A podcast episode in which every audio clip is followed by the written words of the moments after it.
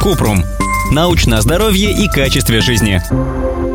Какие трусы нужно носить мальчикам? Одни говорят, что плавки вредны, другие, что семейные. Кратко. Мальчики могут носить то белье, в котором им удобно. У ученых есть рекомендации, но они больше актуальны для взрослых. По данным исследований, из-за тесного мужского белья может повыситься температура в мошонке и снизится выработка спермы. Еще ученые предполагают, что если долго сидеть в сауне, работать с ноутбуком на коленях или включать обогреватель сиденья в машине, то это может влиять на скорость образования спермы. Но эти результаты не окончательные. Нужны дополнительные исследования, чтобы понять, правда ли все это вредно для мужского здоровья.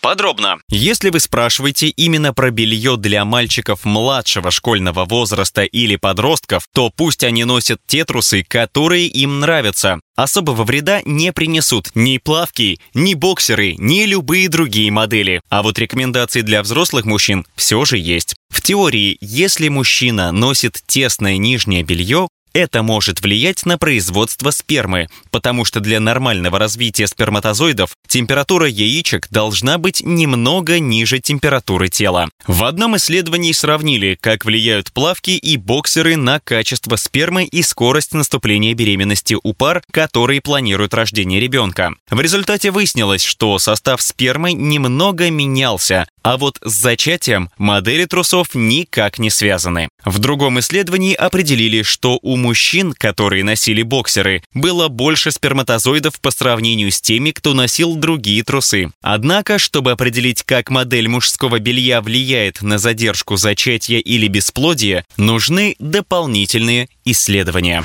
Ссылки на источники в описании подкаста. Подписывайтесь на подкаст Купрум, ставьте звездочки, оставляйте комментарии и заглядывайте на наш сайт kuprum.media. Еще больше проверенной медицины в нашем подкасте без шапки. Врачи и ученые, которым мы доверяем, отвечают на самые каверзные вопросы о здоровье. До встречи!